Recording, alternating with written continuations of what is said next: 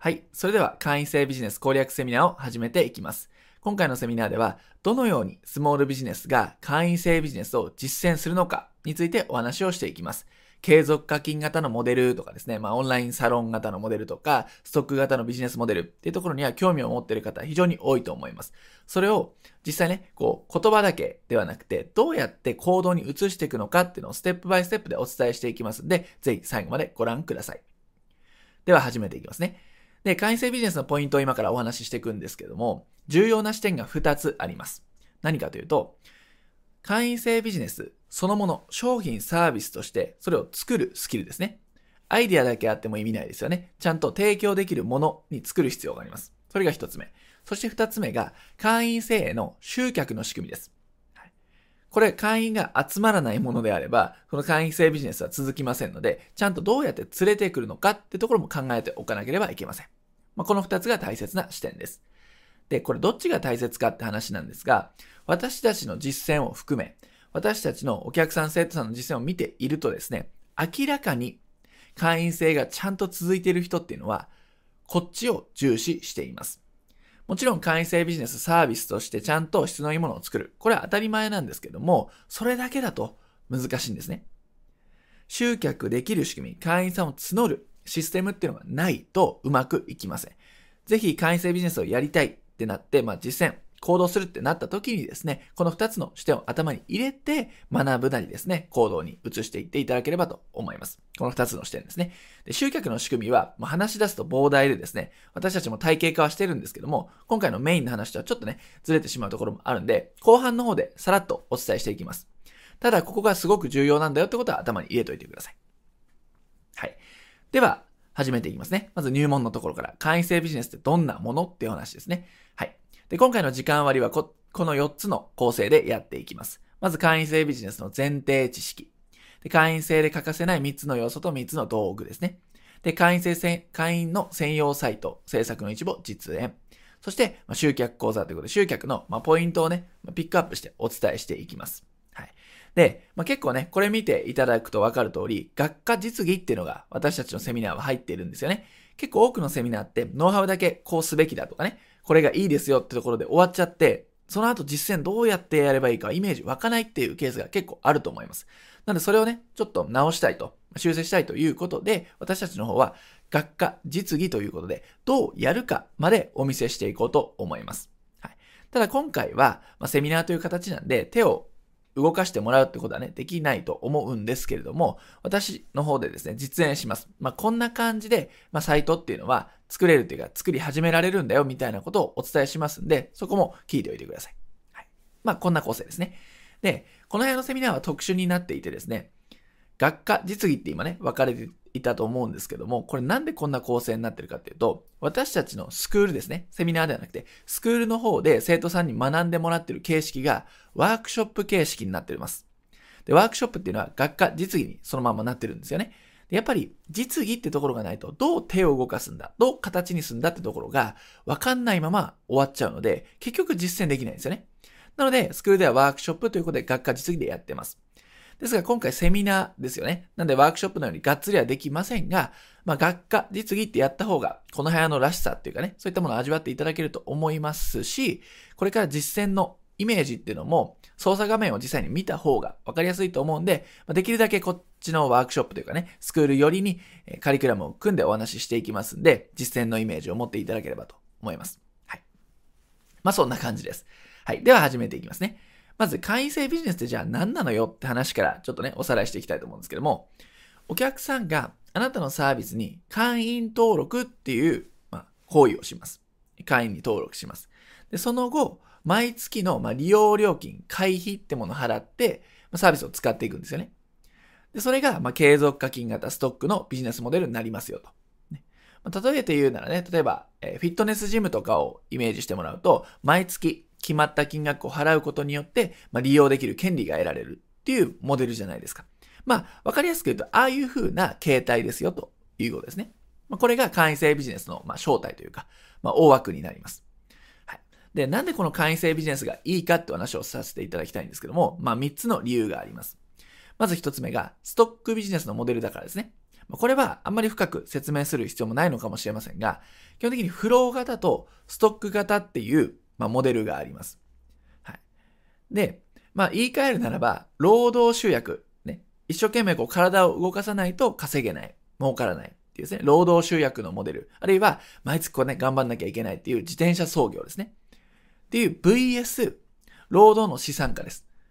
そんな毎月同じようなことをやらなくても、どんどんね、売り上げとか成果が積み上がっていきますよっていうのが、労働資産化なんですけども、この2曲、まあ、このね、2つに比べていただくと分かりやすいかなと思うんですね。まあ、フロー型、ストック型、労働集約 VS 労働の資産化っていうのはこれ同じ意味になります。で、これどういうことかというとですね、もう次のスライドいきますけども、毎月の固定収入がないとずっと新規集客を続けなければなりませんよね。当然ですよね。まあ、今月頑張って新規の客を獲得したけれども、結局それを、それって今月だけなんで、来月、再来月も続けなければいけないということですね。でこうなるとどうどういうことかっていうと、ウェブ集客をやったり、人と会って営業をしたりってことをずっと行う必要があるんですね。これをですね、フロー型のビジネスモデルと言います。毎月同じことを繰り返さないといけない。どっか体調を崩してしまったり、なんかやむを得ず働けなくなったりしたら、売り上げはストップしちゃうんですね。集客の数も止まっちゃうんですよ。毎月同じことをやっていない限り動き続けられないんだということになります。はい、で、集客で大切なことをね、ここで押さえておいてほしいんですけども、毎月ゼロから売り上げを作るのではなくて、毎月自動的に流れてくる継続した安定収入を得る仕組みが必要になります。これをストック型のビジネスと言います。まあ、継続課金って言ったりしますね。まあ、これ言ってみれば当然ですよね。毎月不確定要素がいっぱいあると不安でしょうがありません。商売にもね、まあ本当の意味で集中できませんよね。でも、毎月ちゃんと約束された売上が、もう例えば1日の時点で決まっているというのであればどうでしょうか。実はこれが理想的なわけですよね。これはもう約束された売上がある程度もうね、予想できると。ね、3ヶ月先、半年先、1年先っていうのは予想できる。これの方が理想ですよね、商売としては。こういう形態をまストック型のビジネスと言いますよと。でそれ対照的なのがフロー型ていうことですね。で、まあ、エレアラストですね。まあ、フロー型は毎月営業活動が必要で、いい時もあるけど、悪い時もあって、っていうふうに、こう、波があるんですよね。で、これだと、やっぱ私たちのね、お客さんもよく言いますが、不安ですと。ね。例えば、紹介だけで今、なんとか食べてますけども、この先それが続く保証はないので、すごい不安です。あるいは口コミでなんとか広がってけども、それで、それでお客さんが来ない月もあると。それすごい不安なんです。っていう声をよく聞きます。なので、毎月同じこと、営業活動を繰り返さないと保証されないんだってことです。しかもやっても、成果にはね、波があるので、もしかしたら売り上げがガクンと下がっちゃってゼロみたいな月もある。これがフロー型になります。で、それに対してストック型はどういうものかというと、先ほどもお伝えした通り、毎月安定した収入が約束されています。で、安定的に入ってくるっていうのはもちろんなんですけども、ストック型なので、どんどんどんどんですね、ここの固定、例えば50万であれば50万は固定で、さらに10万、20万追加になっていって、50万、100万みたいな形でストックされていくと。これがストック型ビジネスになります。で、安定をしつつ、少しずつ積み上げていく。これがストック型ビジネスなんですね。はい。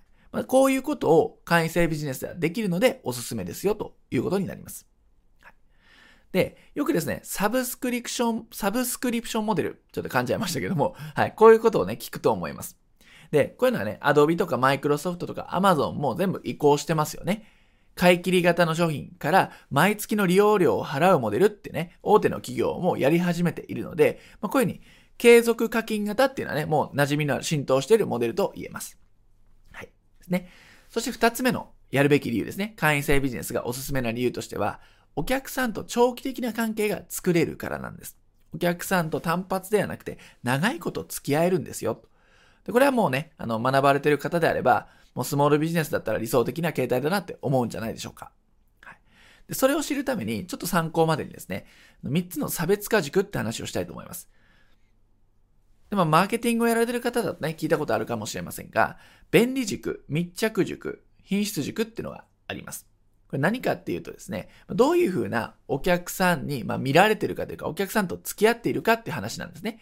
ただ便利軸っていうと、例えばコンビニエンスストアを思い出してもらえばわかるんですが、まあ、低価格でいっぱい売るみたいな。で、どこに行っても商品は同じみたいな。それは便利軸ですね。まあ、なので価格勝負みたいなところがこの便利軸です。はい、で、密着軸っていうのは関係性を一番重視します。例えば常連さんで、よくね、スナックとかってあんま潰れませんよね。スナックはなんで潰れないかっていうと、常連さんがいるからっていう風に関係性の上で成り立っているような商売。これを密着軸のビジネスモデルと言います。はい。で、品質軸っていうのは、まあ、例えばね、包丁を作る職人さんとかね、バットを作る職人さんとかっていろいろね、職人さんと呼ばれる方がいますけども、まあ、そういう方たちです。プロ。もうね、その人にしか作れないもの。なので、高品質、高単価なんですね。これが品質軸。まあ、スモールビジネスであれば、この品質軸で戦っていくっていうのもありなんですけども、いきなりはね、その関係性が作れていない状態で品質を売っていくっていうのは難しいところもあるので、まずは密着軸から入っていくことがお勧めですと、私たちはよくね、言っています。でまず、スモールビジネスなら密着、品質っていう感じですね。密着から入っていって品質に流れていく。これが理想的な流れになります。で、会員制ビジネスをやっているとですね、この密着軸ということで、要するに関係性がずっと長期続くんですよね。で別に品質軸に行かなくてもいいんですが、この密着軸の関係性型で商売が進められるっていうのが非常に大きなアドバンテージになります。まあ、なんでここでこういうところがおすすめですということですね。そして最後、ビジネスモデルの第一図で考えるということなんですけども、これは私たちがスクールでお配りしている地図なんですけども、こういうふうにまあ、無料有料っていうのは、無料メディア、有料メディアです。なので無料であればブログとか SNS を使って集客してくると。で、有料であれば Facebook 広告とか、そういった広告、ウェブ広告を使ってお客さんを連れてくる。っていうところの入り口。まあ、それは置いといて、で、お試し商品っていうのが無料プレゼントとか無料オファーと呼ばれるものですね。まあ、無料で商品、まあ、登録してもらったり、サンプルを登録してもらったりして、見込み客のメールアドレスを集めるっていうのがお試し商品です。で、その後にフロントエンド、ミドルエンド、バックエンドっていう風に商品がこう、ラインで繋がっていきます。で、その時に、会員制ビジネスっていうのはですね、いろんなところで使えるんですね。はい、例えば、フロントエンドで使ってもいい。で、フロントエンド買ってくれた人の次の商品として提案してもいい。あるいは最終的にゴールのバックエンドとしてずっと環境を築くために売ってもいい。っていうところで、あらゆるところで、実はこれ以外にも細かく言うとカスタマイズして、いろんな応用が会員制ビジネスでできるんですけども、まあ、一般的な、まあ、マーケティング的な話で言うと、いろんなところでこういうね、フロントエンドとか、こういったところで売れるんですよ、ということになります。はい、なんで、どっからでもね、実は会員制をビジネス、会員制ビジネスを使っていくと、展開ができていきます。はい、で、これ一部のね、ちょっと抜粋って書いてありますけども、スクールの方で会員制を使い方っていうのをちょっとね、お伝えしていると、ちょっと一部ね、こういうお話をするんですけども、会員制っていうのがちゃんと盤石に作られているとします。はい。そうすると、例えば、フロントエンド商品に会員さんは優待価格で参加できますよとか、優待価格で購入できますよみたいなやり方もできるし、あるいは、会員制でちゃんと関係性が築かれていますから、バックエンドは簡単に売りやすい。昨日とかね、えー、今日知り合った人にはいきなりバックエンドは売れないですけども、会員制の中でちゃんと絆ができていれば、関係性できていれば、バックエンドも制約率高く売れていくんだよっていうのがね、このアップセル、バックエンドっていうところですね。で、クロスセル、ダウンセルっていうところの単発商品っていうのは、例えば新しい商品できました。ね、そんな高単価ではないけれども、まあ、売っていきたい商品がありますと。ね、そういう時に、単発商品って書いてありますが、そういうのを会員の中に提案していくと、やっぱり売れやすいんですよね。いきなり市場にボーンと出すと、レッドオーシャンである確率が非常に高いんですけれども、まあ商品によって異なりますが。でも、会員の中で商売をする。会員の中に新しい商品を提案するっていうのは、これ完全ブルーオーシャンなんですよね。もうあなたが好きで、あなたのファンになっていて、あなたの提案するものであれば信じやすいんですね。そうなってくると、この会員制という、この海の中で商売がいろいろできるっていうのがメリットになります。まあ、ちょっと一部のね、テンプレート抜粋ですけども、こういうことができてくるので、会員制はね、さらにいいことがありますよね、ということですね。はい。で、ちょっとまとめますと、ビジネスモデルのところでまとめていきますね。会員制はどこからでも売れるんです。フロントエンドでもいい、バックエンドでもいいってお伝えしました。で、一度だけ売れば基本的にはいいんですよね。で継続課金ですから、そもそも。ね。継続課金なんで一回会員登録してもらえばずっと会員なのでお金は入ってくるということです。そして、これを続けていけば、別に大量リストとか不要になるわけですよ。ね。いっぱいリストを抱えて、その中で新規、新規商品をこう売っていかなきゃいけないっていうことをやらなくて済みますからね。一回だけ売ればいい。関係性が作られる。その中で、さっき言ったような商品展開ができるので、大量のリストっていうのは不要になります。はい、で、会員制ビジネスっていうの進化が実はありまして、さっきからね、言ってるんで、ちょっと想像つくかもしれませんが、これ本当の価値は何かと、会員制ビジネスのね、何かっていうと、顧客基盤作りになります。顧客基盤作り。つまりこれはね、まあ、プラットフォームって言い換えちゃってもいいと思います。あなたのことが好きな、あるいはあなたの商品サービスに興味のある人だけを集めたプラットフォームが会員制ビジネスは作れるんですね。で、この安定した顧客基盤というキーワードがとても大切なんですよ。会員制をやれば、このね、まあ、さっき言ったように、提案すれば買ってくれる。あなたが言うものだからちょっと興味あるから登録してくれる。買ってくれる。誰かに紹介してくれるみたいなのが、この会員制の中から起こると。こういう顧客基盤を作れるか否かっていうのが、会員制ビジネスの非常に大きなポイントになりますし、もっと言うと、あなたの商売全体に影響してしまうことにもなります。でここに真剣に取り組んでいくことで、後々ね、どんどんどんどんね、商売が楽になっていくということなんですね。そして安定した顧客基盤があるとですね、集客がさっき言ったように簡単になります。そして単価も上げられるようになります。やっぱ関係性が強くなればなるほど信頼っていうのがね、どんどん構築されていきますんで、単価も上げやすくなります。そして継続的な関係なので、ライフタイムバリュー、顧客障害価値も上がっていきます。1ヶ月だけのお付き合いとか1回だけのお付き合いじゃないですからね。ずっと続く関係性。その中でこういったことが簡単になりますよということです。はい。では、ここから学科編ということで、じゃあ会員制ビジネスいいのは分かったけれども、どうやって始めていったらいいのかっていうところですね。で、始めるにあたって知っといた方がいい選択肢とか型っていうのがありますんで、まずここを学んでいきましょう。これを知らないと自分はどれやったらいいのとか、どういうふうに始めてやったらいいのっていう最初の一歩が踏み出せませんので、ここの会員制ビジネス3つの種類っていうことを覚えておいてください。はい。では行きましょう。はい。学科編のこの部分ですね。会員制で欠かせない3つの要素と3つの道具ですね。まずですね、3つの要素と3つの道具に行く前に種類を押さえておきましょう。3つあります。コミュニティ型、情報提供型、商品サービス提供型。この3つがあるんですね。で、一個一個説明していきますと、コミュニティ型っていうのは、ま、ファンクラブとかオンラインサロンをイメージしてください。ファンクラブっていうと、まあ、有名人のってところでね、なっちゃって、ちょっとハードル高いなと思いますけども、オンラインサロンであれば、最近どんどんね、広がっていってますんで、身近に感じると思います。ある一人、まあグループでもいいんですけども、一人に対して、その周りにね、支援者みたいな感じ。まあファン、のような方たちが集まって一緒に学びを深めるとか実践をするとか、なんかイベントを企画するとか、そういうのがオンラインサロンですね。はい。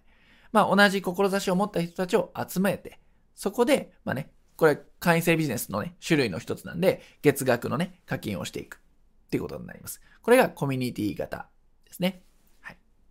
で、情報提供型っていうのは何かっていうと、まあ、例えば言うと、メールマガジン、ニュースレター、デジタルコンテンツっていうのがあります。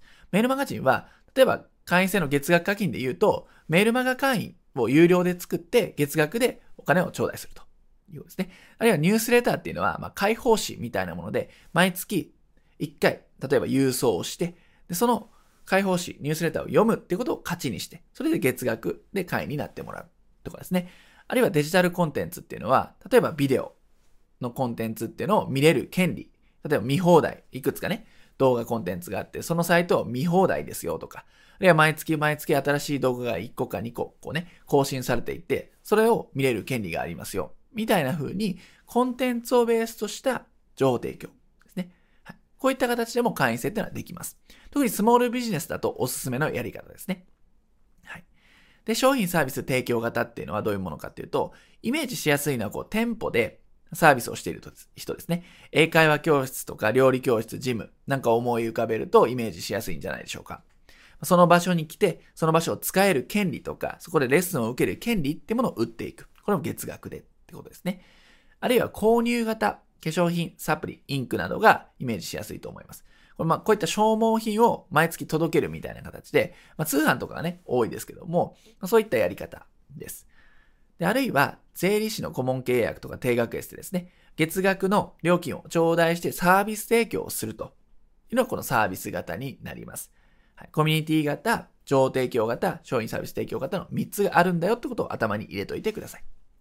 で、どれがいいかってことなんですが、まあ、どれもいいですよって言っちゃうと逆に価値がないと思いますんで、特にスモールビジネスだったらどれがおすすめかと言いますと、情報提供型をまず初めにやった方が、ね、あの、挫折することなく始められると思います。なので、情報提供型がおすすめです。はい。で、なんでかっていうと、イニシャルコストがかからないんですよね。最初に会員制を始めるってなった時に、あれも用意して、これも用意して、で、それにはいくら必要でみたいなことをやってると、もう準備だけで終わっちゃうんですね。で、会員が集まらなかったら、もう終わりですよね。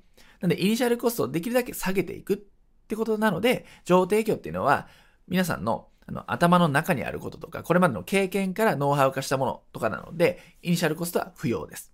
はい、あと、拡張性があります。例えば、10人情報を見てもらっても、100人情報を見てもらっても、これ変わらないんですよね。ロームも変わりません。ね、10人が100人になったらものすごい大変になるってわけではないと思います。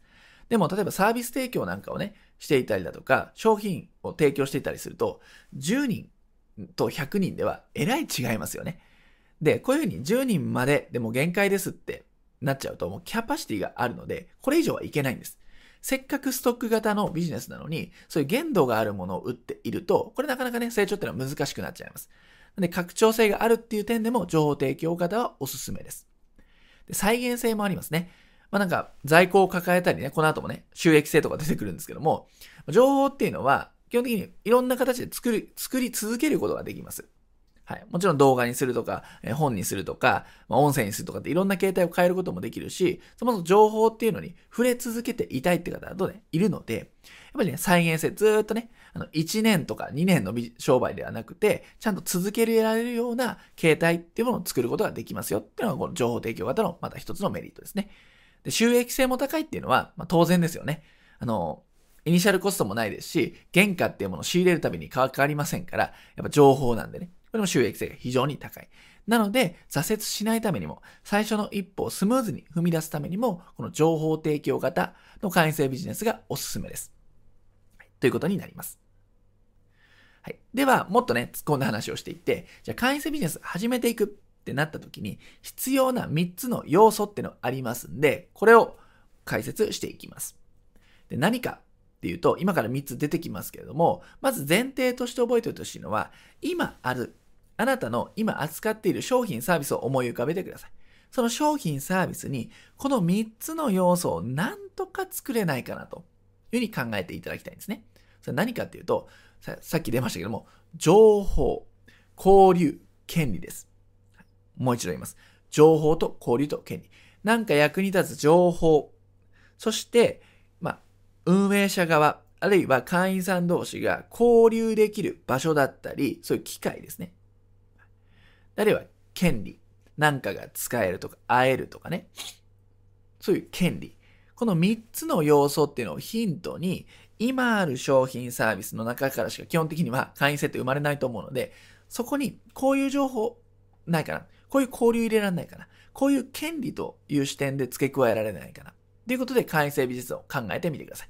これだけでも結構アイディア出ちゃう人は、結構紙に書いたりしてね、もうやって、ワークをやってみると出てきます。なんでね、ぜひ、あの、ご自身で時間をとって、この3つの要素のアプローチからね、考えてみてください。で、ちょっとね、考えてると仮定して進んでいっちゃいますね。で、情報っていうのはね、もっと細かく言うと何かっていうと、コンテンツとかセミナーとか勉強会ですね。ちょっと言っちゃいましたけども、コンテンツ、セミナー、勉強会です。まあ、動画コンテンツでもいいですし、文章コンテンツでもいいですしね。そういったものを作ると。あるいはセミナーとかを企画してもいいでしょう。で、セミナーじゃなくても勉強会でもいいですし、お茶会とかでもいいですね。だから情報をシェアできる場所ってものを作るみたいなイメージとして捉えておいてください。で、交流ですね。イベントとかミートアップなんて呼ばれたりもします。なんか、まあ、難しく考えずイベントを企画してみる。オンラインでもいいですし、オフラインでもいいので、イベントを企画してみるっていうのもいいですよね。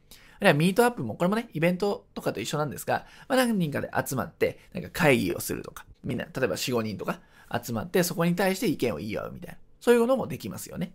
はい。ま、それが交流の視点。で、権利は、例えば使用できる権利とか、体験できる権利とか、会える権利。これをなんか付加できないかな。っていうふうに考えてみてください。この権利っていうのもやっぱ会員でいる価値なので、ここね、なんか作れないかなということですね。ま、動画が見れるっていうのも一つの権利ですよね。会える、人に会えるっていうのもね、権利ですよね。こういった視点で考えてみましょう。はい、いいですか？情報交流権利。もう一度ね、考えてみてください。で、どんな分野の人でも専門知識とかノウハウは持ってます。ね。例えば、私は整体師なんで施術しかできません。じゃないですよね。その施術をするにあたっての知識を持ってます。だだからそれを使って、例えばセルフマッサージだったりっていうノウハウ、情報にすることができるし、健康管理、自律神経をこう乱さないための生活習慣みたいなものに商品化できる。商品化というかノウハウ化できるわけですね。専門知識、ノウハウを持ってるってことを認識しておいてください。それをですね、届けるんですね。その、どんな分野の人であれ、専門知識、経験から得たもの、それが価値なんですね。それがコンテンツとなるので、情報がないとか、コンテンツにできないっていうのは、それは当てはまりませんので、ぜひね、頭を柔軟にして考えてみましょう。で、物とかやっぱサービスですね。この品質っていうところで勝負するのは難しいんですね。これがいいから、ね、A と B の商品、B のが圧倒的にこの、この点で品質がいいっていうのは、素人目線だと実は分かりにくいんですね。プロから見るとね、分かるかもしれないけど。でもお客さんは素人であることがほとんどなので、見分けがつかない。だとすると、どういうところで選ばれるのかっていうと、情報とか、あるいは交流することで人の要素っていうのが絡まってくると、やっぱり選びやすくなるわけですね。この人だからとか。で、この人いつもね、こう価値提供してくれてるから。だからこの人はせっかく同じようなものあってもこっちの人のお世話になりたいな。この人の仲間になりたいなっていうことで、まあオンラインサロンでもいいですし、会員制ビジネスでもいいので、こっちに入ってくれるということになります。で、結果、本当に売りたい商品も結果売れるようになります。っていうですね。まあ、あの、別に会員制が本当に売りたい商品であればそこでもいいんですけども、例えば他にもバックエンド商品とか、本当はこれをね、高いけれども買ってほしいみたいな商品がある場合は、そっちに流すこともできます。はい、ということを覚えておきましょう。はい。ではもっとね、突っ込んでですね、会員制ビジネス、ビジネスをどうやってじゃあ組み立てていくかっていう話をしていきます。で、始め方はですね、この3つのステップだけなんでとても簡単です。なんでこれからね、今アイデア浮かんでる方も浮かんでない方も、この手順でまず会員制ビジネスを組み立ててみましょう。まあ、学科編なんでね、しっかり落とし込んでやってもらいたいんで、ぜひ時間を使って、あ時間をね、取って考えてみてください。ターゲットを決める、メニューを決める、オファーを決める。この3つの手順でやっていきます。でまずはね、当たり前なんですが、理想的なターゲットを1人決定してください。まあ、会員さんにしたい人ですね、を考えてください。で、考え方は自由なんですが、これは私たちのスクールでもね、結構頻繁に使う1枚のシートなんですが、ちょっと今回はこれをね、ピックアップしてやってみましょう。悩みや課題は何でしょうか？お客さんのですよ。その見込み客。会員になってほしい人の今、モヤモヤとか抱えてる問題は何なのか。でそれがなくなる状態っていうのは理想だと思うので、裏返しなんでね。そこは何なのか。で裏ニーズっていうのは、まあ、考えても考えなくてもいいんですが、あわよくばしたいこと。まあ、チヤホヤされたいとか、海外旅行に行きまくりたいとかね、あわよくばしたいこと。っていうのを書いてあげると、根源的な欲求にもアプローチできるので、おすすめです。何に悩んでるのか、何が理想としているのか、何が欲しいっていうことですね。なんで悩み課題がどちらかというと痛みみたいなものですね。今もうこれに困ってる痛い痛いと。痛み。で、頑張りそうが快楽のところですね。なんで痛みと快楽っていうところにアプローチをしていくと、非常に引っ掛けやすいというかね、売りやすい文言とかメッセージが作れますんで、まずここを考えてください。これしっかりね、時間を使って考えてみましょう。よろしいでしょうかね。ここまで。で、こういう人に会員制に入ってもらいたいんだ。ってことはセットしてから次に行きます。はい。で、メニューですね。じゃあメニューをどうやるのか。ターゲットを考えたと仮定してね、進んでいます。メニューをどうやるかっていうと、会員に提供するメニューを決めると。はい。情報交流権利っていうさっきお伝えした3つの要素はちゃんと含まれているのかっていうのをぜひ確認してください。で、ここで17のメニューアイデアっていうのを出していきたいと思いますけれども、これは実際スクールの方で一個一個ね、解説してワークをやってもらってるものなんですが、今回はさすがにこの17を一個一個ね、時間の関係上説明することはできません。なんでちょっと一部ピックアップをして簡単に解説したいと思います。一応17のメニューってこれあるんですけども、例えばここからピックアップしていきますね。例えば今回考えてもらいたいのは、〇〇放題みたいなメニューを作れないかってことですね。〇〇放題というメニューを作れないか。定額の料金を払えばサービスを上限なく受けることができる。消耗品無形商品に適しているっていうことですね。消耗品っていうのは、まあ、化粧品とかサプリメント。無形商品っていうのは、コンテンツとか情報みたいなものになります。月額ほにゃらら円で無制限で〇〇放題みたいなものですね。動画見放題とかね。相談し放題とか。っていうことですね。まあ、相談し放題だとね、拡張性が危ぶまれるのでどうかと思いますが、まずアイデアとしては、〇〇放題使ってみてください。これが一つ目ですね。はい、これもしっかりね、時間を使って考えてみてくださいね。〇〇放題。で、ニュースレターはどうでしょうかと。二つ目、ニュースレター。業界の情報を解放誌として送付する。で、当然お客さんが喜ぶ情報を届けることで、読むことを習慣化してもらいましょうと。で、喜ぶ情報だからって言って、ノウハウばっかとかですね、すごいがっつりと質のいい情報を届けるっていうところにこだわらなくても大丈夫です。もちろんそういう要素ももちろんあってほしいんですけども、プラス、やっぱりね、人に共感して会員制には入ってくれることが多いので、あなたのプライベートな様子っていうのも載せても構いません。家族とかね、ペットの様子とか、趣味とかね、そういったものを合わせると、やっぱりただの情報じゃなくて、ちゃんとニュースレター、その人の解放誌っていう価値がつきますので、ま、そういう見せ方もありですね。こういうポイントがあります。で参考例は解放誌〇〇通信とか、マンスリー不動産投資情報、カーラバンとかね、こういうものを毎月送るっていうメニューを一つ考えてみましょう。さっきの〇〇放題もそうなんですけども、ニュースレターという視点で考えると、うちは何ができるかな。これも時間使って考えてみてください。で、ちょっと飛びますけども、会員制サイトですね。で、この会員制サイトっていうのは作ると何がいいかっていうと、すべての会員制メニューとかコンテンツを持っている方であれば、それの集積値になります。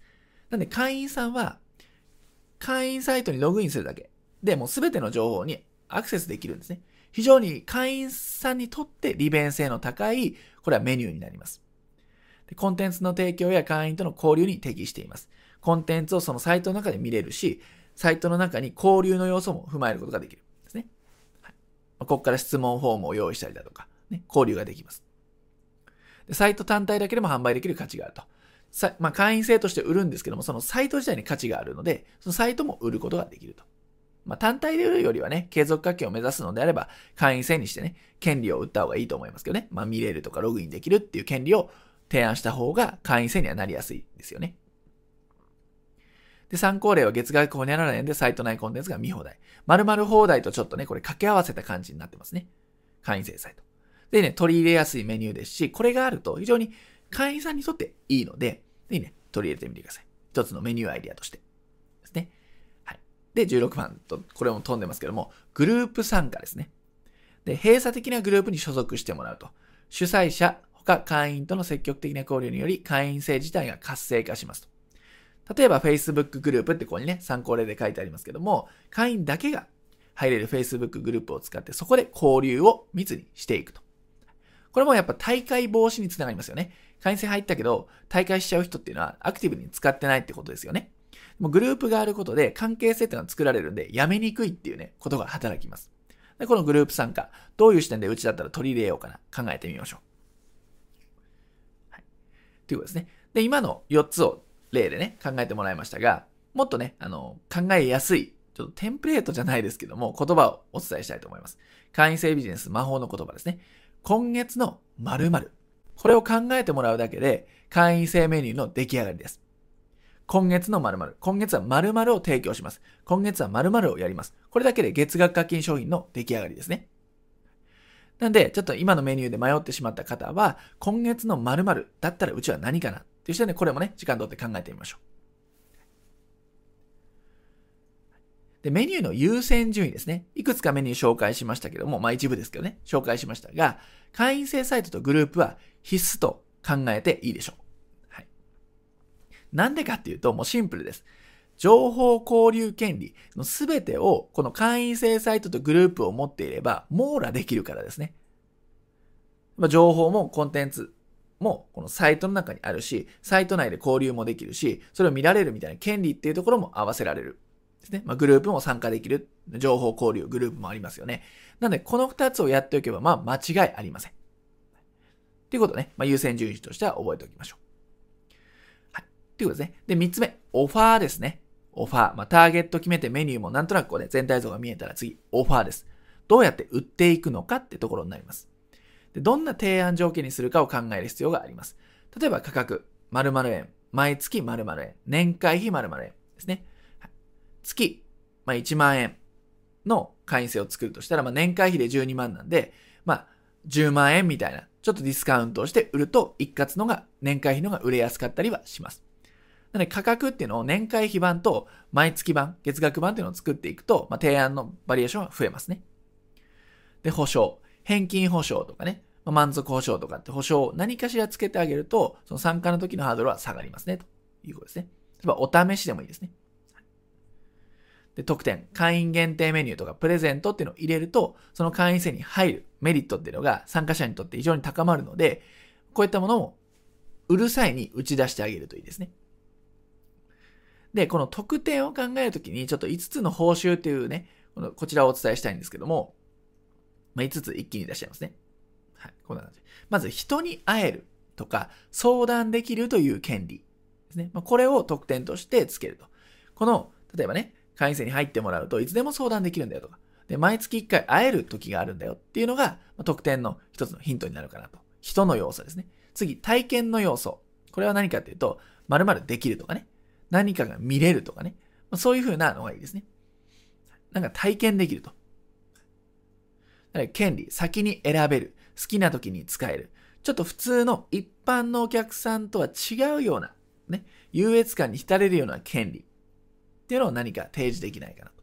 ね、まあ、優先価格で買えるっていうのも、まあ、権利の一つですよね。まあ、何か差をつけてあげないと。エコひいきしてあげないと、ここの権利っていうのはね、強くならないので、それは注意ですね。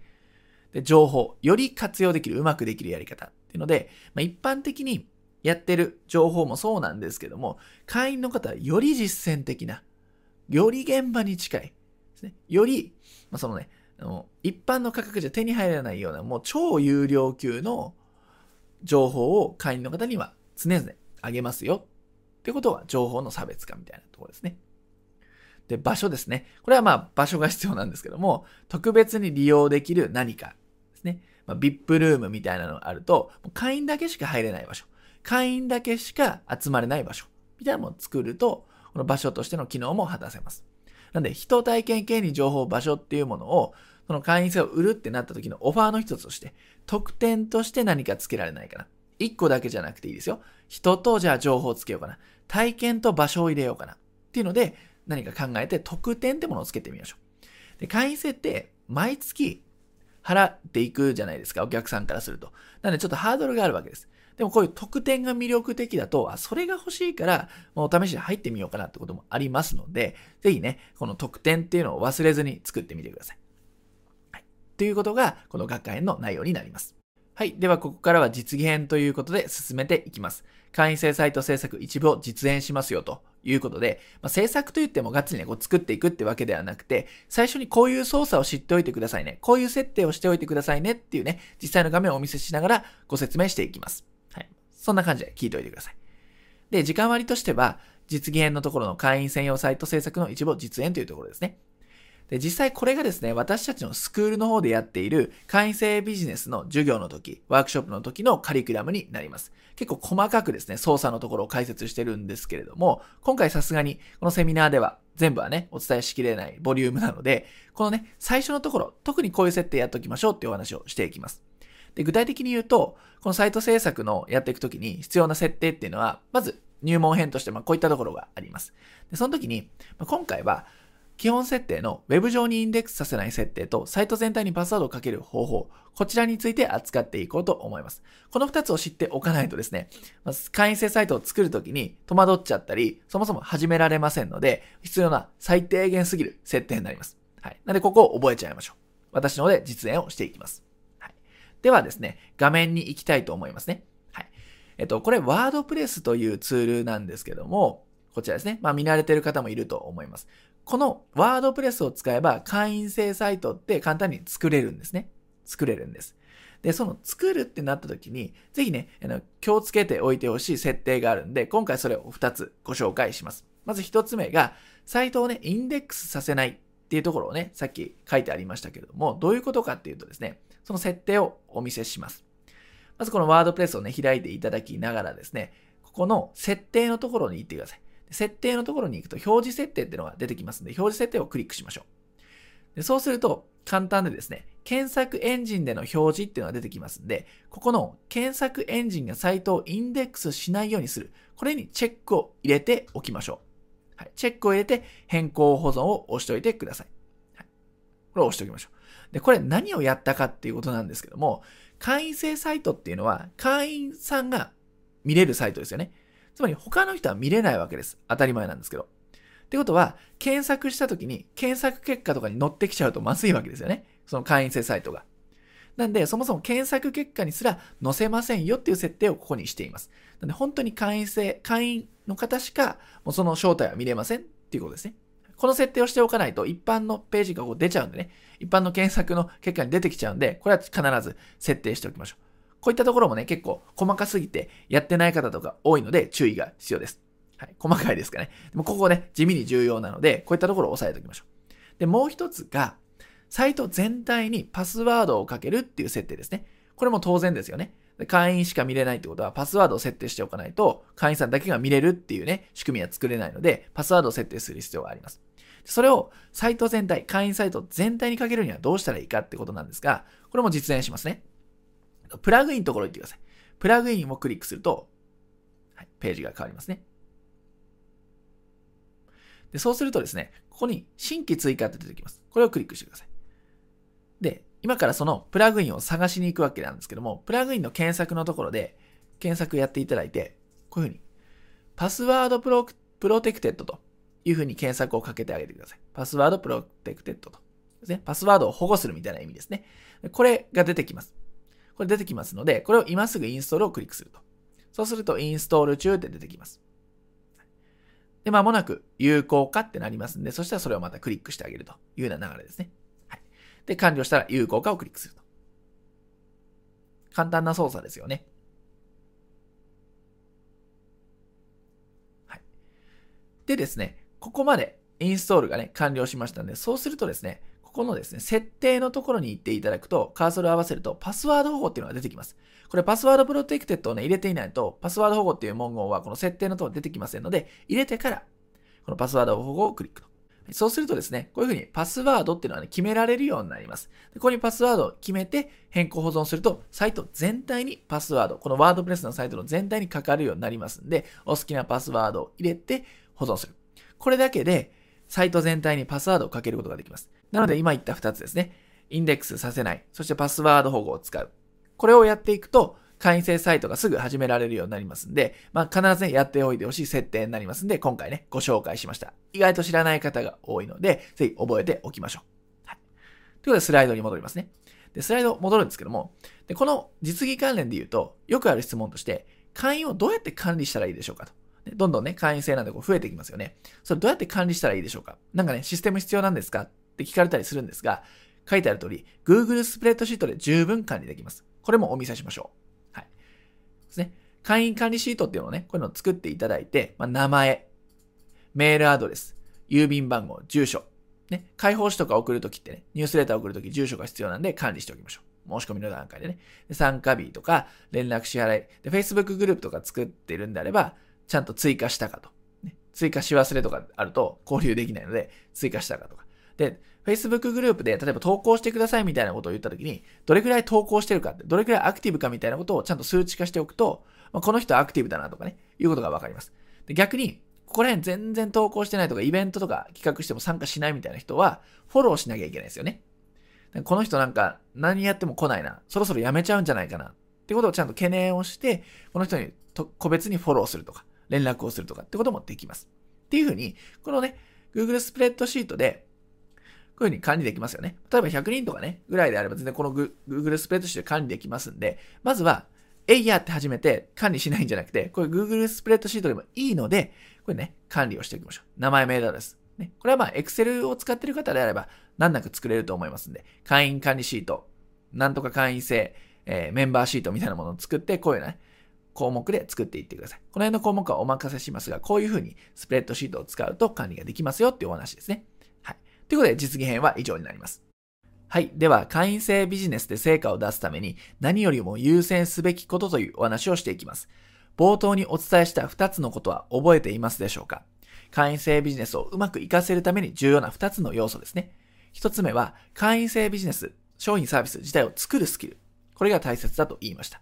それは学科実技を通して、まあ、イメージできたと思います。でもう一つあるって言いましたよね。で、実はこっちがはるかに重要だというお話をしました。何だったでしょうか？そうです。集客ができる仕組みですね。でスモールビジネスの方で会員制ビジネスをやりたいっていう方はですね、十中八九集客できません。会員さんが集まりません。っていう形で会員制をストップさせちゃいます。挫折しちゃいます。で、大きな分かれ目になるんですね。この集客っていうところが。なんでまあ今回ね、そのポイントについてお伝えしたいんですが、もちろん集客っていうと、私たちもかなり体系化をしていて細かくね、設計しているので、全部はお伝えできません。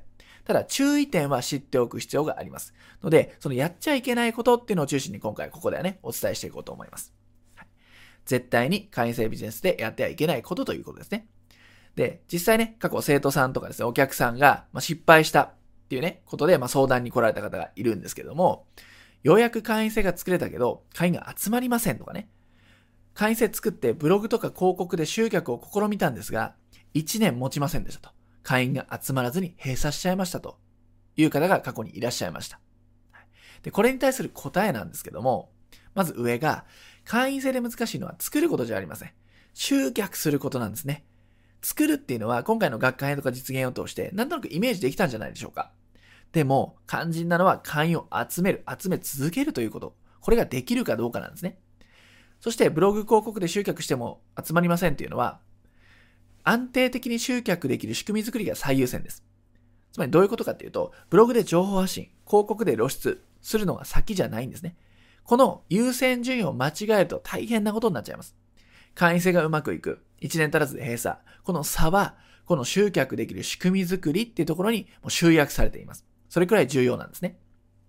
で、よくある間違いとしては、ブログと Facebook やってるんですけどね、会員制告知していて、ちゃんとね、ブランディングやってるつもりなんですけど、とかね、メルマガは配信してるんですけど、ランディングページ作って会員制を集めようとして、しっかりね、露出してるんですけど、広告してるんですけど、って方がいます。はい、で、こういう方が、さっきも言った通り、なかなか集客できず、閉鎖っていう、まあね、末路になっちゃうわけです。これなんでかっていうと、要因は2つしかないんですね、大抵の場合。なんでかっていうと、まず1つ目。部分的な取り組みになっています。ブログだけ、ランディングページだけ、あるいはメルマガと Facebook やってるだけ。部分的なんですね。ネット集客、ちゃんと会員制に集めるために必要なのは、チームプレイです。点ではなく、線の仕組みを作らないと、これはうまくいきません。なので、ちゃんと仕組みを作ってるのか、部分的にちらほらある。とりあえずなんとなく揃ってるじゃなくて、感覚的じゃありません。ちゃんと仕組みが会員制に誘うように、ウェブ上で整っているのかをちゃんと自分で考えて分析する必要があるってことですね。部分的な取り組みではなかなかうまくいきません。ホームページだけあって集客できた時代ってのはかなり前ですよね。それと一緒で、一個一個は単体で点で存在してても意味がないと。ここをちゃんと押さえておく必要があります。そして、即買いが前提の仕組みになっていないか、ここも確認しておいてください。すぐ会員に入ってもらえるよって思っている方は大間違いなんですね。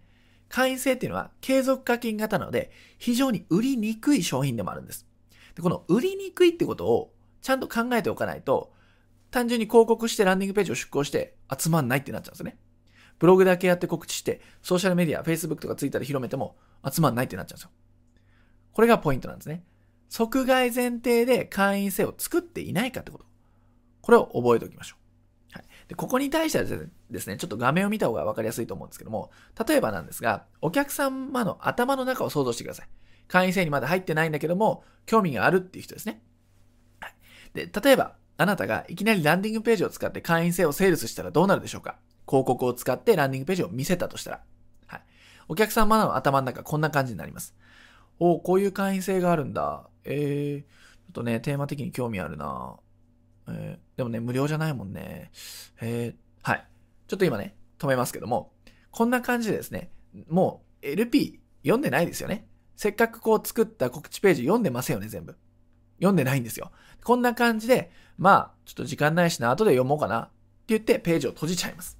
これよくあるあるパターンですよね。実際ご経験あるでしょう。こういうね、こういうなんかのランディングページを見て閉じちゃうって経験はあると思います。はい、これはお客さんも同じなんですね。皆さん、ユーザー、ネットユーザーの方同じです。こういう風に見て、閉じちゃいます。で、その時確認するのは、大抵ね、どこがやってんだろうは見ますよね。どういう人がやってんだろう。そうすると、まあ、この部屋と出てきます。で、人によっては、まあ、この部屋さんっていうところがやってるんだという感じで、この申し込みはしません。残念ながら。会員制は申し込みません。ただ、後ほどですね、まあ、その後とか後日とか、Google で検索したりするかもしれません。そうすると、例えば、こんな感じでホームページ、ウェブサイトが出てきます。あ、こういうところなんだ。えー、オンラインスクールとかやってんだ。お客さんの声あるんだ。えー、結構知ってる人いるな。みたいな感じでいろんなコンテンツを見ていくわけですね。で例えば、書籍一覧っていうのがあるんだ。えー、あ、この前ね、なんかセールス来てたところなのかな、これ。会員制のセールス来てたところか。あ、これ無料なんだ。あ、これ良さそうだな。ちょっともらってみよう。ってな感じで、連絡先を登録してくれたりします。で、そうするとメールアドレスが入手できますよね。あるいは、こっちちょっと別のデモサイトですけども、こういうブログ記事を読んでみたりして、あ、ちょっと、これ参考になったな。とかいう感じで、このサイドバーとか、記事の下から、これね、メールアドレスを登録する。ってことが、流れ上ね、こう来ますよね。ネットのお客さんの目線の流れとしては。ブログを読んでみたり、サイトを見てみたりっていうことで、有料だったらハードルがあるけれども、無料のこういう興味のある、ね、オファーを提示しておけば、ここから連絡先をもらえるってことが起こるんですね。これはダウンロードしてみようかな。はい。これも同じように、さっきのね、ページと同じようにメールアドレスを入れると。で、そこで、会員制に入ってくれないけれども、連絡先がゲットできてますね。そうすると、まあ、ステップメールとか言って感じでね、こんな感じで1通2通目って流れていってもいいですし、単純にね、メールマガジンでこう接触ができますね。そうすると、メールマガジンから、またね、ブログだったり、ウェブサイト、ランディングページに来てくれてっていう交流が生まれてきます。あとはこんな感じで、ツイッターでも目にするようになります。あ、この前のこの部屋さんか。ほうほうほう。フォローしとこう。あとは Facebook でも見るようになります。あ、これがこの前この部屋さんか。結構いい情報あるな。フォロー、ウォッチしておきたいからいいねしとこうかな。ほうほうほう。ってな感じで Facebook も見ていくと。で、あるいはですね、こう YouTube とかですね、他の SNS なんかでも目にするようになっていくと。あ、YouTube 面白いな、これ動画があるんだな。えあ、これ気になる。とかっていうふうに、いろいろね、こうサーフィンをしていくわけですね。で、この部屋サーフィンをしていくわけです。そうすると、この部屋だらけに、その人の頭の中の情報がなっていきます。で、そういうタイミングが人によっては3日からもしれない。1週間かもしれない。1ヶ月、1年かかるかかかるかもしれない。でも覚えとかなきゃいけないのは、検討期間がありますよということなんです。いきなり、ね、1000円だろうと1万円だろうと、いきなり商品は申し込みません。でもこういうふうに接触をしていくっていうのを戦略的に設計しておくことで、コロッと後で買ってくれるわけです。で、こういう接触が終わって、もちろん戦略がある、シナリオはあるんですけども、ただこういうふうにね、メディアを通して接触をしていくことで、またメルマガがね、突如来たと。でそのメルマガでは、なんか情報提供に加えて、なんかこういう詳しく見るみたいな。また商品の案内が、動画を交えてなんかこう来たみたいなことが起きたとしたら、で、またここクリックすると、このランディングページに飛んだりしてですね。はい。で、またランディングページに来てくれたりするんですね。で、この時の見るランディングページ、これ会員制のことが書かれたランディングページだとします。で、この時に見るランディングページと、最初に見たランディングページでは、同じ内容、同じデザインでも、見え方は180度変わるんですね。なぜならもう信頼とかができていたり、教育ができてるからです。そうすると初めて、ああ、これね、前も見たけど、やっぱちょっと興味あるからちょっと登録してみようかな。買ってみよう。とか、1ヶ月ちょっとやってみようかな。っていう風になるわけですね。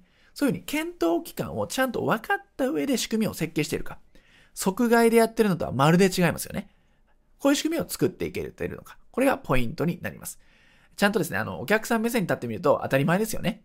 実際買い物をするときとか、なんか登録するときとかに、こういう風な経路をたどりませんか？で、これね、あの、提供する側になると、それを忘れちゃうんですよ。お客さん側だとそういう風に手順を追ってやってるのに、提供する側になっちゃうといきなり買ってくれると思い込んじゃうんですね。これが注意点です。なので、部分的に取り組まないということ、即買い前提に作らないということ、これがポイントになります。はい。という、この二つが重要ですよというお話ですね。はい。で、このね、集客ってところに挫折しないために3つの解決策があります。でさっきも言った通り、部分じゃなく全体の動線を先に作りましょうねということですね。先に作りましょう。そして、新規客を集めがちなんですが、実は大切なのは、その前の見込み客になります。興味のある人を集めておくっていう仕組みがまず大切です。その上で接触をしていって、初めて会員になってくれます。はい。で、外注ではなく自作で仕組みを作るってことなんですが、今回もツールご紹介しました。私たちのスクールではこう無料でね、使えるツールとか、パソコン初心者の方でも使えるツールをご紹介してるんですけども、今回その中でワードプレスの画面をね、一緒お見せしましたよね。あれを使うと、いろんなサイト、いろんなページが作れるようになります。